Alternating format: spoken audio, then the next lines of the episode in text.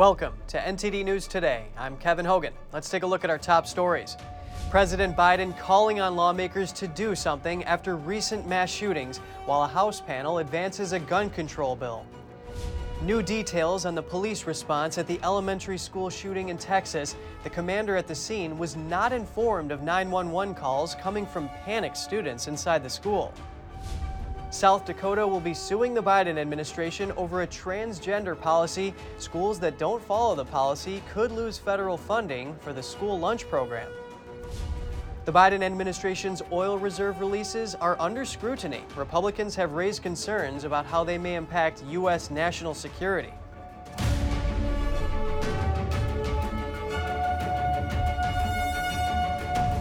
President Biden is calling on Congress to do something to address mass shootings in America. Yesterday, he outlined the steps he believes lawmakers need to take. And today's Jessica Beatty has more on Biden's call to action.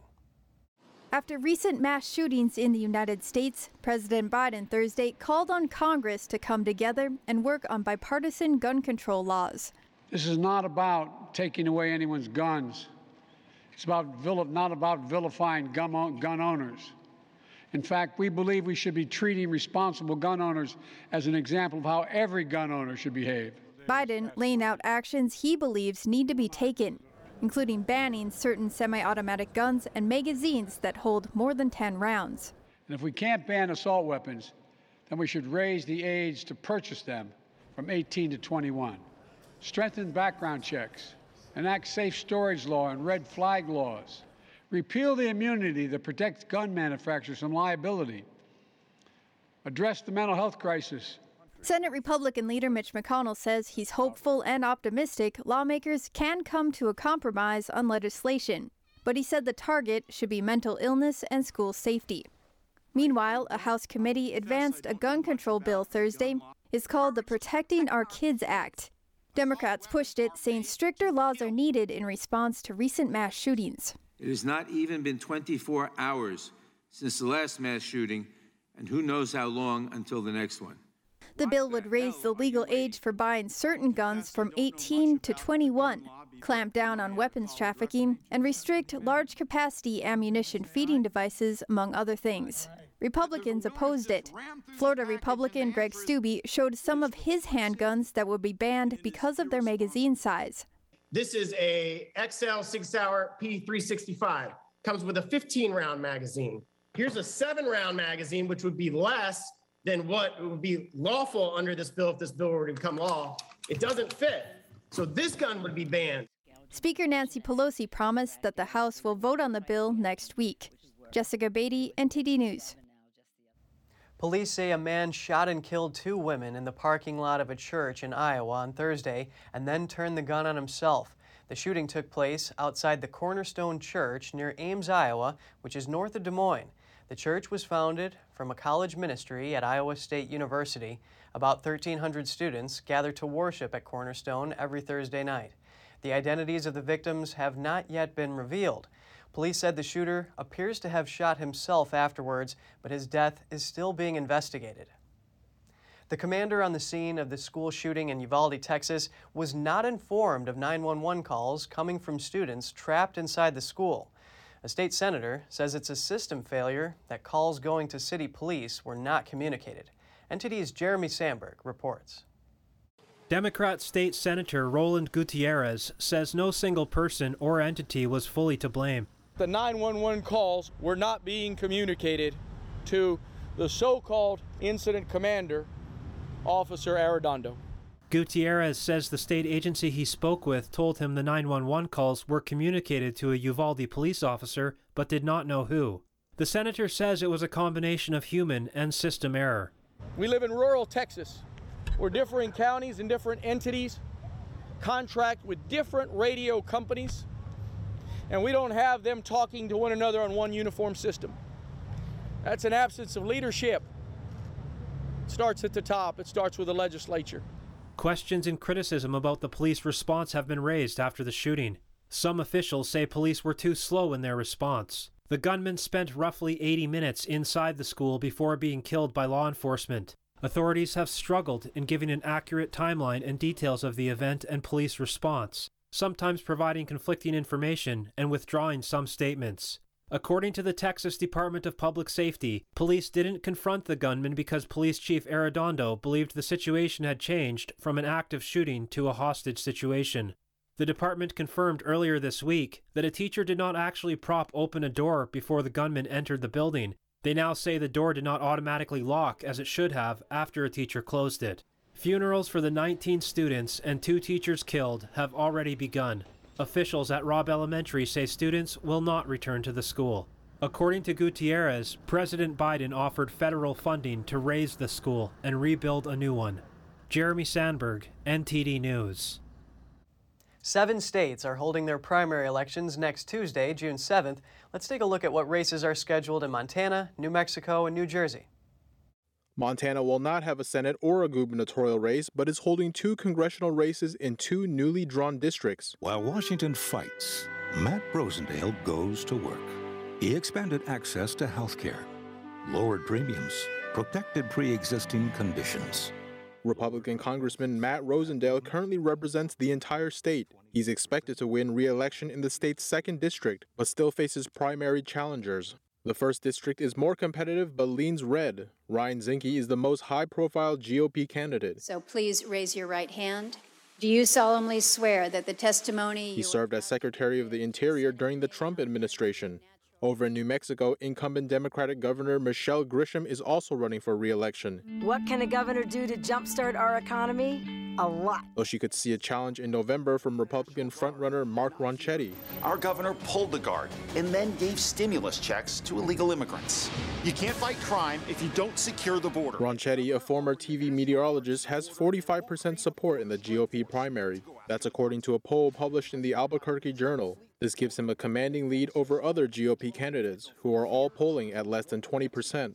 I care deeply for New Mexico. We have got to make sure that we have a seat at the table, that our family values, our culture, and our way of life is being represented in Washington. And right now, it's not. As for congressional races, incumbent Republican Congresswoman Yvette Herrell is running for re election. She's New Mexico's only Republican in Congress and has no primary challenger.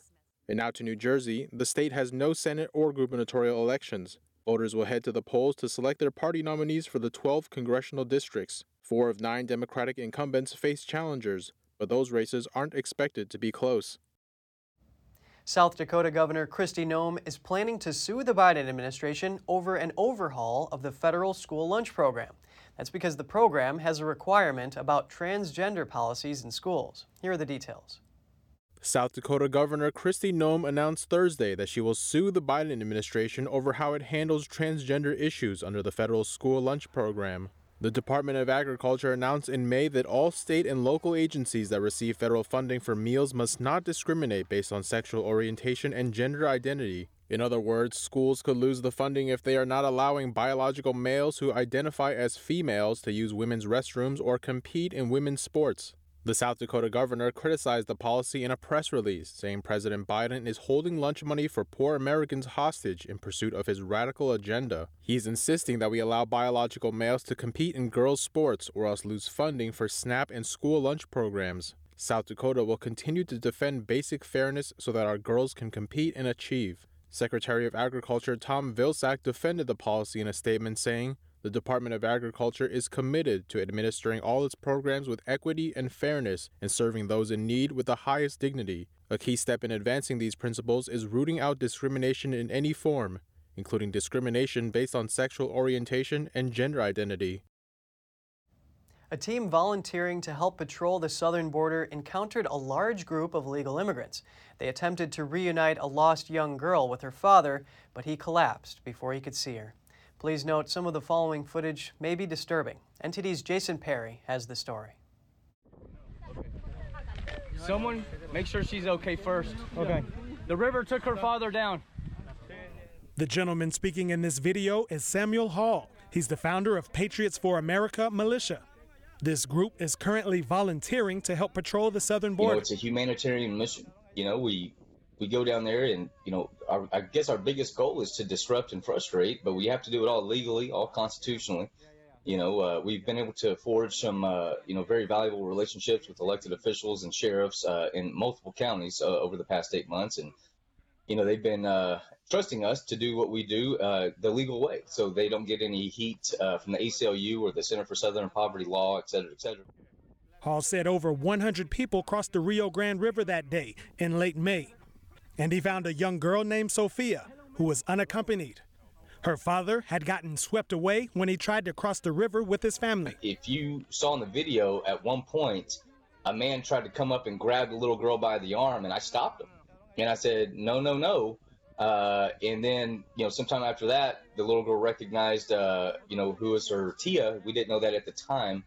Uh, and of course, she ran up, and you can hear her Tia saying that, you know, these are bad people around here. You know, so it's it's an awful, awful, chaotic, insane, um, you know, situation on the border. But you know, we do everything we can. Uh, but our biggest our biggest goal is to definitely take care of the kids first. Hall said the little girl was dehydrated, and he gave her some water and then walked her to Border Patrol, which was about a mile away. Her father crossed the river after that. They ended up coming over. We ended up helping them up the bank, a very, very steep, steep cliff. You know, the father was very happy. You know, they were from Colombia. They were seeking asylum. Uh, he introduced us to his family. He said, I finally got him over here. I finally got him over here. I'm so glad my family is safe. And he was praying and he was crying. And uh, he took about 20 steps and he just collapsed. Uh, second to lower level. Second to lower level. We need, uh, we need medical aid. Uh. Their team immediately began performing CPR on Orlando as his family members stood close by. In Jesus' name, I just pray your mighty angels, Father God, over Orlando and over his family, God. I just pray right now that you just be Jehovah. EMS and Border Patrol arrived soon after, but they were unable to save Orlando. Hall said it's dangerous what their team does on the border, and it's not only the cartels. Hall recently broke his leg after falling down a cliff. He said their biggest goal is to take care of the kids first. Jason Perry, NTD News. About 43,000 fewer convicted criminals who were in the U.S. illegally were deported from fiscal years 2019 to 2021. We hear some analysis from an immigration expert about some of the potential reasons behind this. Joining us now is Jessica Vaughn, who is the Director of Policy Studies for the Center for Immigration Studies. Thank you for coming on the show today, Jessica. My pleasure. Your, your center obtained records through a Freedom of Information Act request that showed that deportations of illegal immigrants convicted of violent crimes has plunged since President Biden took office. Can you give us an idea as to why this may be the case? Well, um, the reason that deportations have gone down so dramatically is because of policies that President Biden put in place, really starting on his first day in office, which were then reinforced as the year went on. And what he did basically was to first impose a, an actual moratorium on deportations, which was later blocked by a court, uh, and then to tell ICE officers who and, and, ICE is the agency of the Department of Homeland Security that does enforcement in the interior of the country. And their focus is on that fraction of non citizens who have been arrested for other crimes. That's who they target primarily. So he told them that. Um, that rather than uh, going after all of the cases that were, for, would be referred to them by local law enforcement agencies, they were only allowed to arrest and remove the most serious types of criminals, specifically people who were involved in terrorism, people who'd been convicted of the most serious types of crimes, which they call aggravated felons, um, or and, and if they wanted to remove someone else, that they would have to go through a lot of paperwork and uh, and extra work to actually remove that person. So the result is that deportations by ICE declined by about 70%. Uh, during after President Biden took office, and what this means is that since ICE is focused primarily on criminals to begin with, that means that fewer criminal aliens were being removed by ICE. And this contradicts a claim made the, uh, the, by the Biden administration. They said they were doing this because their resources were limited and that they uh, wanted to focus on the most serious criminals. But the result was really that all deportations went down, including deportations of serious criminals. And and even with the same amount of money. So ICE is doing more, uh, is excuse me, is doing less immigration enforcement even with the same resources. A little bit of red tape is holding the ICE back from doing their job. Now, can you compare apples to apples here? The deportations have gone down, but what about the number of illegal immigrants committing crimes? Has that stayed the same or gone up or down? It's actually gone down. And um, we were able to determine this by uh, looking at the records um, starting when the Biden policies officially took place, which was in February, and then calculating a figure a daily rate of immigration enforcement and deportations. And what we found was that deportations had been cut in half essentially from the interior. And again, the result is is that it's not that immigrants are committing fewer crimes or that illegal aliens are committing fewer crimes. It's not like there's fewer people for ICE to go after, especially in the in the midst of this surge of illegal arrivals at the southern border. The result is that they're simply removing fewer criminals. And that's a public safety problem in communities because those criminals, when they are not removed, go right back to our communities to reoffend and create new victims. Well, Jessica Vaughn at the Center for Immigration Studies, thank you so much for your analysis on this. Thanks for having me. Coming up, Ford Motor Company plans to add thousands of jobs to its plants in several Midwest states. The company is investing billions in new and updated vehicle production. And California water officials adopted a ban last month on watering certain green spaces as the state's drought drags on. Some are replacing their lawns with artificial turf. Stay tuned for more right here on NTD News.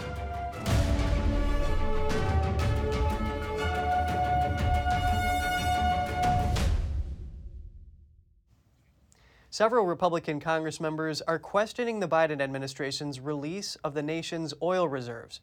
All the while, they highlight how China is currently strengthening energy ties with Russia and gaining leverage over the U.S. Here are the details. Republicans on the House Committee on Energy and Commerce sent a letter Thursday to the Biden administration's Secretary of Energy, Jennifer Granholm. They say they are concerned that the Energy Department is rapidly depleting the nation's petroleum reserves in an attempt to alleviate energy shortages before the midterm elections, and that the Biden administration has failed to come up with a plan to maintain reserves over the long term. The Biden administration recently announced plans to release up to 260 million barrels of crude oil from the Strategic Petroleum Reserve from October 2021 through October 2022. This would make it the largest oil release in history. The lawmakers say the current situation is particularly problematic because sanctions against Russia have led to China expanding its energy transactions with Moscow. Their letter reads As a result, China may now control the world's largest stockpile of oil, with total crude inventories estimated at 950 million barrels. And the Biden administration is depleting the nation's petroleum reserves while allowing OPEC, Russia, and China to gain geopolitical leverage over the United States. The lawmakers are asking the Energy Department to answer a number of questions, including what has been the effect of recent oil releases on U.S. gas prices? How many barrels of Strategic Petroleum Reserve crude oil has the U.S. exported to foreign powers? And which are the top buyers? President Joe Biden and Saudi Arabia's de facto ruler, Crown Prince Mohammed bin Salman, are planning to meet later this month. It comes after two key deals were reached following months of diplomatic heavy lifting by the U.S. In a surprise announcement Thursday, OPEC and allied oil producing nations revealed they plan to increase oil production by 200,000 barrels a day in July and August. It led to praise from the White House for Saudi Arabia's role in achieving consensus and facilitating the boost. Biden separately announced on Thursday that a truce in Yemen has been extended. He heaped praise on the Saudis for demonstrating what he called courageous leadership by taking initiatives early on to endorse and implement terms of the UN led truce. Florida Governor Ron DeSantis signaled what he signed what he calls the Freedom First budget, totaling almost $110 billion for the next fiscal year. He says it will blunt the impact on Floridians of a Biden induced recession. DeSantis said a total of over $3 billion was trimmed from the budget using a line item veto. He said this will put Florida in a better position should a recession hit. DeSantis criticized President Biden's economic and energy policies, linking them to the nation's record inflation numbers. The governor credited strong fiscal policies that have spurred growth and opportunities for Florida residents. DeSantis said the budget benefited from an unexpected surplus in tax revenue, thanks in part to his refusal to lock down businesses and schools. The budget will go into effect July 1st. Ford announced the creation of new jobs and new investments in its manufacturing plants. An Ohio plant will expand to manufacture an electric vehicle in the near future. We're going to create 6,200 new UAW jobs and invest $3.7 billion in Ford plants across the Midwest. How about that? Today is about our future. And our future is that manufacturing is now moving in Ohio forward. This is the future of manufacturing. The factory jobs will be created at Ford plants in Ohio, Michigan, and Missouri. The company plans to make more electric vehicles and roll out two redesigned gas engine vehicles. A factory near Cleveland will expand with 1,800 new jobs to build a planned electric commercial vehicle. The company will add 1,100 jobs at a Missouri plant and 3,200 workers at assembly plants in Michigan. Ford also plans to convert 3,000 temporary workers into full time workers with pay raises and benefits. It's part of Ford's plan to have the capacity to make 2 million electric vehicles per year globally by 2026. General Motors is cutting the price of its new Chevrolet Bolt on track to making it the cheapest electric vehicle on the U.S. market. The 2023 Bolt EV model will sell for $26,595. That's down nearly $6,000 from the 2022 model. The Bolt's new price slightly undercuts the electric Nissan Leaf. GM is also reducing the price of its larger Bolt, the EUV, while Bolt EV is expected to be the least expensive electric vehicle in the U.S. Not all car makers have released pricing for their 2023 models. The U.S. economy has seen record inflation this year with sharp price hikes on a number of goods, including cars. So GM's decision goes against the grain as other automakers raise prices. A GM spokesperson said it's lowering prices to make sure the Bolt vehicles are competitive in the marketplace. GM declined to say if it would make a profit on Bolts with the new price decrease. A Chicago police officer was taken to a hospital in critical condition Wednesday after she was shot while attempting to make a traffic stop on the city's south side. Police Superintendent David Brown said two uniformed officers were in a marked squad car attempting a traffic stop in the West Englewood neighborhood. Brown says the car that the officers were trying to pull over first sped up, then slid and then slowed down to pull even with the squad car. At that point, someone in the car started firing a gun at the officers. The officer who was driving was shot and wounded in her upper body. The officer who had been in the passenger seat drove the wounded officer to the hospital. Brown said the wounded officer was in critical but stable condition. Her name hasn't been released. The suspect's vehicle crashed nearby and suspects fled from it. They were still at large on Wednesday night. Four New York firefighters have died from 9 11 related illnesses. According to the city's fire department, their deaths happened over a four day period around the end of May. The firefighters were all retired. The department did not detail their ailments, but they say the men suffered from long term illnesses that affected first responders who worked at the scene of the attack on the World Trade Center in 2001.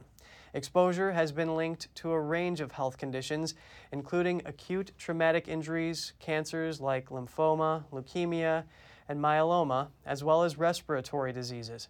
The fire department says they have lost to date 287 members to World Trade Center related illnesses.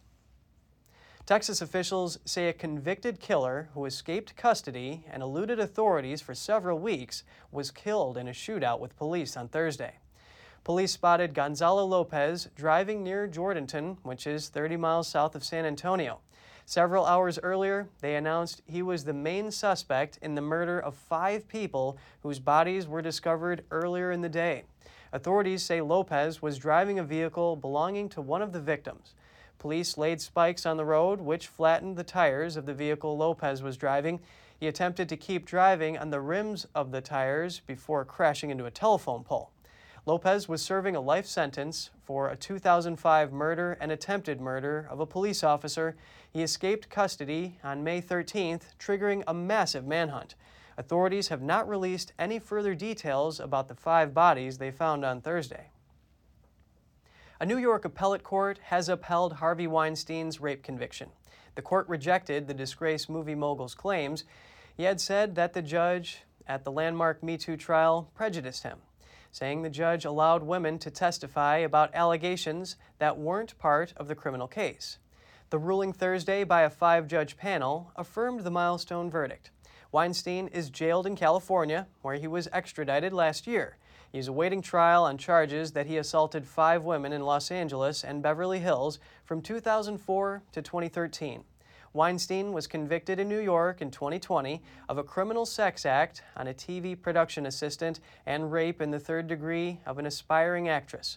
Weinstein is currently serving a 23 year prison sentence for the New York charges. The disgraced producer has maintained his innocence. Mexican authorities say a former Mexican governor was extradited from the United States. That's where he had been held for nearly two years on charges of embezzlement and criminal association. Cesar Duarte governed the state of Chihuahua from 2010 to 2016. He was arrested in 2020 by U.S. Marshals in Miami, Florida. Duarte is accused of acting in a group to divert more than 96 million pesos, about $6.5 million, from the government between 2011 and 2014. Authorities say the former governor's extradition was the result of the close collaboration between Mexico and the United States. It came the same day six Mexicans were sanctioned by the U.S. Treasury for alleged cartel involvement. Current Chihuahua Governor Maru Campos said in a message on Twitter she celebrates the decision, adding that her administration would not forgive or forget the actions of past governors. Grass in office parks, college campuses, and in some California neighborhoods will go brown this summer.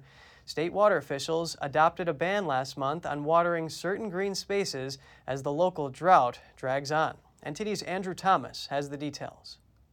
In Manhattan Beach, California, water restrictions have been in place since January. Homeowner Palin Pratt decided to replace her lawn with artificial grass. Uh, we heard about the water restrictions in Los Angeles, and we just thought, boy, you know, this, if this isn't a sign, then I don't know what is. In nearby Los Angeles, officials have imposed restrictions on outdoor watering for customers with the Los Angeles Department of Water and Power after three years of droughts here in California, as well as the driest January, February, and March on record, which is over 100 years, we are experiencing significant supply shortages from our supplemental water supply sources uh, from Northern California. Workers from landscaper Build Cal Turf cleared Pratt's front yard of its old dead grass before unrolling the artificial grass into place. You know, we like real grass. People like real wood, people like real things. Um, but you realize how much water it takes to you know, keep your grass green. And all of that water and the runoff and everything else is just not necessary. California is in its third year of an acute drought. Starting June 10th, watering some grass outside won't be allowed. We have a ton of programs for anyone that's looking to remove their grass and make that switch to drought tolerant or sustainable landscaping. Uh, we currently don't incentivize artificial turf because we want to go to more of a sustainable landscaping approach. Grass that can't be watered includes anything that's used for decoration and not for regular activities or events. The ban doesn't apply to parks, sports fields, people's lawns, or to watering trees. Andrew Thomas, NTD News. This week marks the 80th anniversary of the Battle of Midway, one of the most important naval battles of World War II. On Friday, the Friends of the National World War II Memorial will commemorate the anniversary with a special ceremony in Washington. It will include a wreath presentation at the World War II Memorial's Pacific Arch. The Battle of Midway took place in June of 1942 when the United States defeated an attacking fleet of the Imperial Japanese Navy near Midway Atoll. Japan had planned to invade the Hawaiian Islands, starting at Midway Island, but the U.S. cracked the mission code.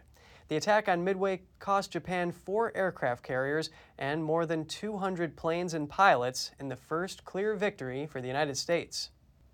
The U.S. Navy's last conventionally powered aircraft carrier, the former USS Kitty Hawk, has officially bid farewell.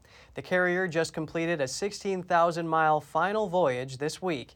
It is now in Brownsville, Texas, waiting to be scrapped. Kitty Hawk was decommissioned in 2009 after nearly half a century of service. The carrier was involved in both the Vietnam War and Operation Iraqi Freedom. International Shipbreaking Limited bought the carrier last year for a symbolic one cent. The company said it agreed to such a low price as it expected to profit from the sale of scrap. A deal was also struck for another conventional aircraft carrier, USS John F. Kennedy, for the same price.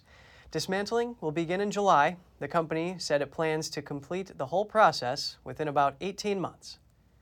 And if you have any news tips or feedback for the show, don't hesitate to email us at news.today at ntd.com. And still to come, English is a special language in the way its pronunciation and spelling don't always match. But how did it get that way? Find out some of the history behind the English language. And during migration season, more birds collide with building windows, leading to injury and death. In New York, volunteers scout the streets looking for injured birds. We'll have more for you in just a moment.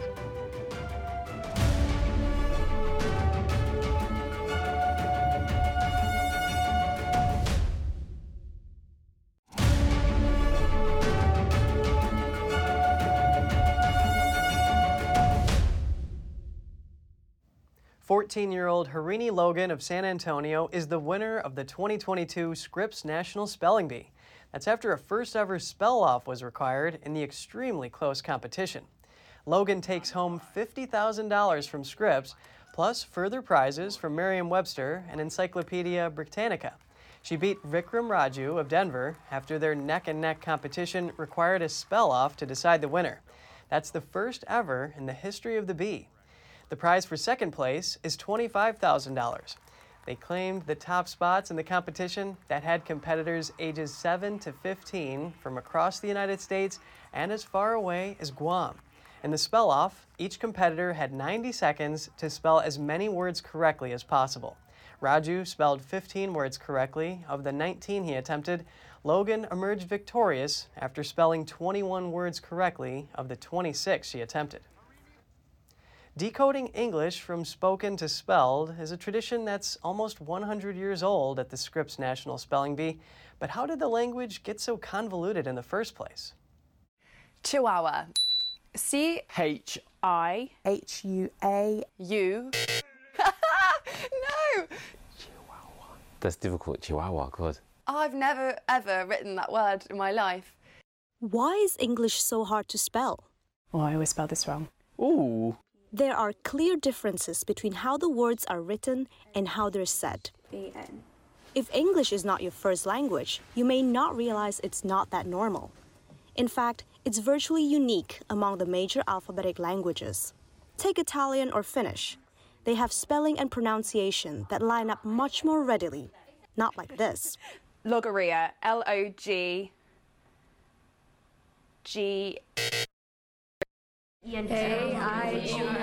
if you grew up in the United States, chances are spelling bees were part of your childhood. Decoding English from spoken to spelt is a tradition that's almost 100 years old at the Scripps National Spelling Bee.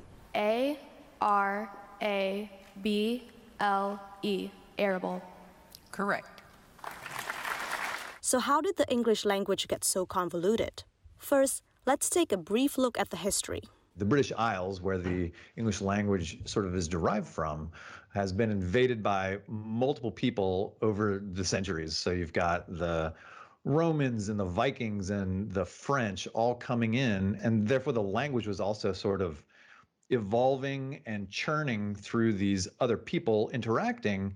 And as a result, the English language has become enmeshed with all these other languages altogether. That's a big part of why the English language is difficult to spell. There are 26 letters in the English alphabet and roughly 44 sounds, depending on the dialect. Vowels make up 20 or so of those sounds. The schwa sound, which is sort of this universal sound that is uh, It's the uh sound. You know, people say it all the time because it requires absolutely no effort with your uh, mouth or tongue to create. You just say uh. One of the experts I spoke with referred to it as a lump of clay that is sort of like shaped into all the other sounds. And it's also really interesting in that the schwa is it can be represented by any vowel in the English language. So for example, album, it's the U, or syringe, it's a Y. This sound can creep up in all these different places, which is how the spelling bees are very difficult.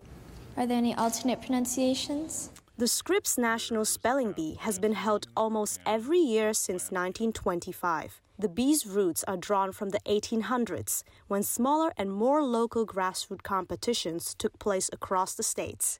The Scripps National Spelling Bee carries on that tradition and uses the Merriam Webster Dictionary as its source of words. T E A N? Correct. The number of words the contestants could be potentially tested on during the first two rounds comes to about 4,000. Correct.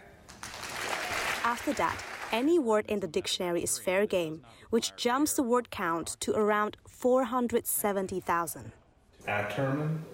A T T E R M I N E, Atterman. Good job. In the last decade, spellers have raised the intensity of the competition, culminating with the Octo Champs, when eight spellers were all crowned co champion in 2019. During migration season, birds risk colliding with skyscrapers or other tall buildings. In New York, volunteers scout the streets looking for injured birds, which are then taken to rehab and eventually released. NTD's Andrew Thomas has more. During migration season, more birds collide with building windows, leading to injury and death. The biggest obstacle are windows that reflect back trees and the sky. New York City, we are on a migratory flyway, so a lot of birds pass through our city as they migrate south or north to their, to their overwintering or breeding grounds. Birds can't tell that these windows are a surface and can smash into them. The shiny glass windows that make disorienting reflections, those can be treated with window films um, and patterned, patterned window films that help a bird distinguish that it's not, in fact, a skyline or a tree line it's flying into, that it is in fact glass and a surface. To make windows bird safe, Clem recommends sticking clear bird film across them or hanging paracord strings. Turning off lights at night in office buildings or closing blinds also helps. But it's happening all over the world. Wherever there is birds and glass, you have potential victims. And the whole thing is is that the responsible thing for us humans to do to deal with this threat is to make it safe, make our built environment safe. Once a week, volunteers scout the streets to document birds that have been injured by collisions. If they find injured birds, they bring them to the city's only wildlife rehabilitation center, the Wild Bird Fund.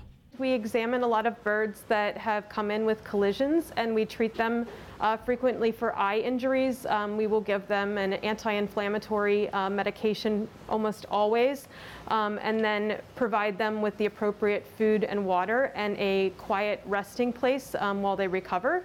The Wild Bird Fund treats and nurses the injured birds. Whenever possible, it returns them back into the wild to continue their migration. Andrew Thomas, NTD News. Still to come, representatives from South Korea, Japan, and the U.S. meet in Seoul to discuss North Korea's suspected upcoming nuclear test. It would be North Korea's first nuclear test since 2017. We'll have more for you after this short break.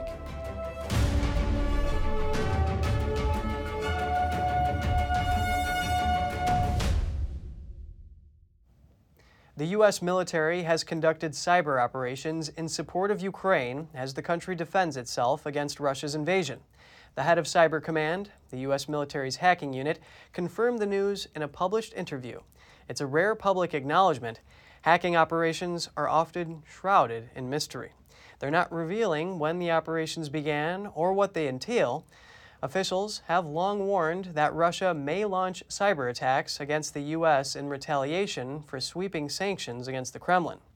The hack attacks are another way the U.S. can help since President Joe Biden has pledged not to directly engage Russia in a shooting war. United States, South Korean, and Japanese nuclear envoys met in Seoul today for talks on North Korea. That's amid signs the isolated country is preparing to conduct a nuclear test for the first time since 2017. U.S. Special Representative Sung Kim met his South Korean and Japanese counterparts after a U.S. assessment that the North was preparing its Punggye-ri test site for what would be its seventh nuclear test. And we want to make clear that the DPRK to the DPRK that its unlawful and destabilizing activities have consequences, and that the international community will not accept these actions as normal.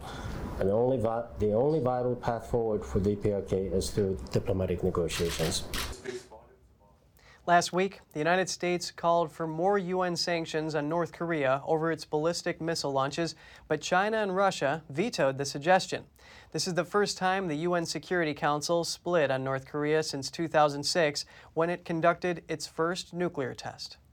President Biden's nominees to serve on the Federal Retirement Thrift Investment Board have agreed to no investments in Chinese firms.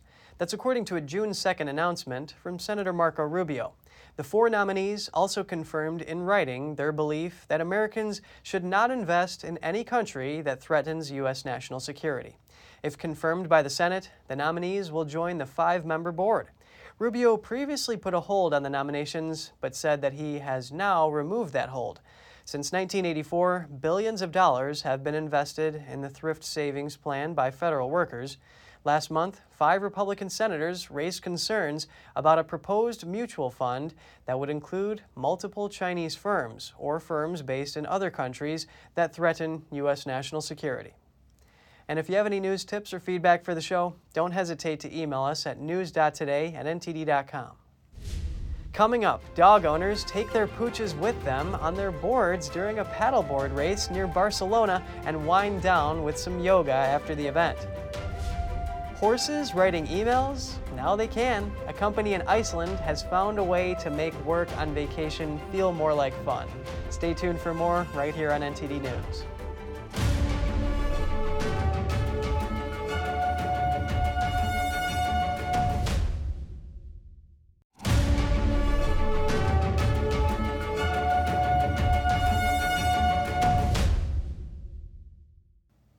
Paddle surf race with your dog might sound like fun, but it demands a well trained pooch who will stay still on the board while you race.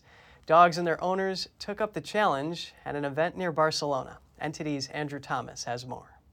The seaside village of El Masnou is hosting a paddle surf race with dogs. It's definitely not an easy trick. Canine contenders must be properly trained by their owners and totally obedient. The dogs must patiently sit on the board while their human companions paddle along a one mile course. A dog's natural instinct would be to jump in the water, so the race demands they stay still and obedient. The slowest team took 20 minutes to complete the race, while it took only 10 minutes for Mark San Pedro and his dog Dana to reach the finish line. I don't feel much pressure because I'm used to participating in paddle surf races without dogs. I'm very happy to participate with her in this race. She's eight years old, and I don't know if we'll be able to race together again because she's getting old. I hope we can do a few more races together. Local vet Laya Sabat organized the event as a meetup for dogs and their owners. It's also a chance to train dogs under challenging circumstances. For the person, it's about doing paddle surf as a sport, and for the dog, it's an act of obedience and restraint because they're only thinking of jumping to the water. They want to jump. So it's a different experience for the two participants. The tricky thing is to keep the dog quiet. It's like having a regular dog training session and learning orders like sit or stay, but more fun in the water. The race was followed by a beach yoga class with the dogs, but keeping them quiet while focusing on controlled breathing was challenging. This is the first time both for me and for her. I had seen people doing yoga on television. It's been a very nice experience. I am sure we will both keep doing it at home. It's about creating further bonds with her. The yoga class wasn't exactly suited for the dogs, but maybe they can learn some basic poses such as downward dog in time. Andrew Thomas, NTD News. Premenstrual symptoms, or PMS, affect many women, but there are different things that you can eat and drink to lessen the symptoms. Here's Gina Marie with Strong Mind and Body.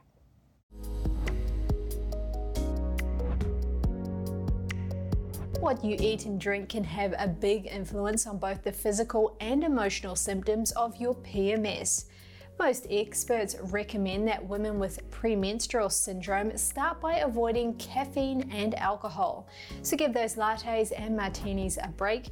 The reason is that alcohol and caffeine can exacerbate headaches, anxiety, and depression. It's also a good idea to drink at least eight glasses of water each day. If you are drinking tap water, consider natural spring water. If you are looking for a fresh water source, then look up the website findaspring.com. They have a map of natural springs across the US where you can collect your own water. Just remember you'll need to supply your own bottles. If you are having trouble with bloating, cut back on salt. Also, drinking more water helps you to retain less. And interestingly, some studies have found that eating more carbs in the middle of your cycle can help to relieve depression, tension, confusion, and fatigue. Eating starchy foods like potatoes and crackers can boost your level of serotonin. This is a brain chemical linked to mood. But I'm not talking about french fries, so make sure you stay away from processed food and takeout food as much as possible. Aim to do your own home cooking and try to eat well all month long and not just well prior to your period. Aim to eat lots of whole foods, including fresh fruits and vegetables.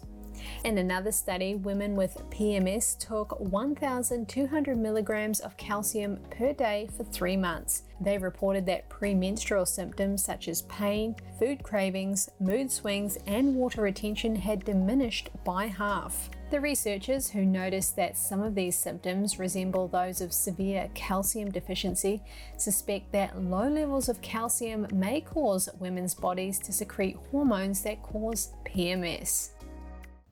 For many people, the most vexing part of vacation is the constant barrage of emails, while the Icelandic Tourism Office has pioneered a special solution, teaching horses to answer them. The campaign is known as Outhorse Your Email. Icelandic technologists teamed up with a horse trainer to build a large keyboard. It sits on the ground. Visitors can choose one from the three trained horses. They will trot across that keyboard and tap out the words needed for a reply. The idea was sparked by a study. It says that during vacations, more than half of Icelandic travelers still receive work emails that require an immediate response. To help visitors enjoy their holidays without being distracted by work, the Icelandic Tourism Office launched this campaign. The project's director says these ingenious horses even learned how to use corporate buzzwords. The service is completely free and targets tourists who want an escape from work, but it's also available to anyone in the world. You just need to fill out a form on their website. The selected horse will then type a timely response. Thank you so much for joining us. We're going to put our email address on screen. We'd love to hear from you. For podcasters, that's news.today at ntd.com. Until next time, Kevin Hogan, NTD News, New York City.